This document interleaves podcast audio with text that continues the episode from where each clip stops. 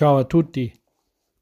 Questa domenica, il 3 ottobre, abbiamo una, qualcuno che predica per noi qui a Passignano e il testo per il sermone è Marco 10, dal versetto 28 a 31.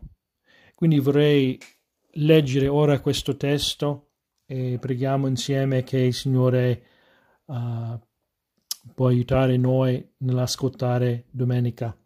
Ecco, Marco 10, dal versetto 28.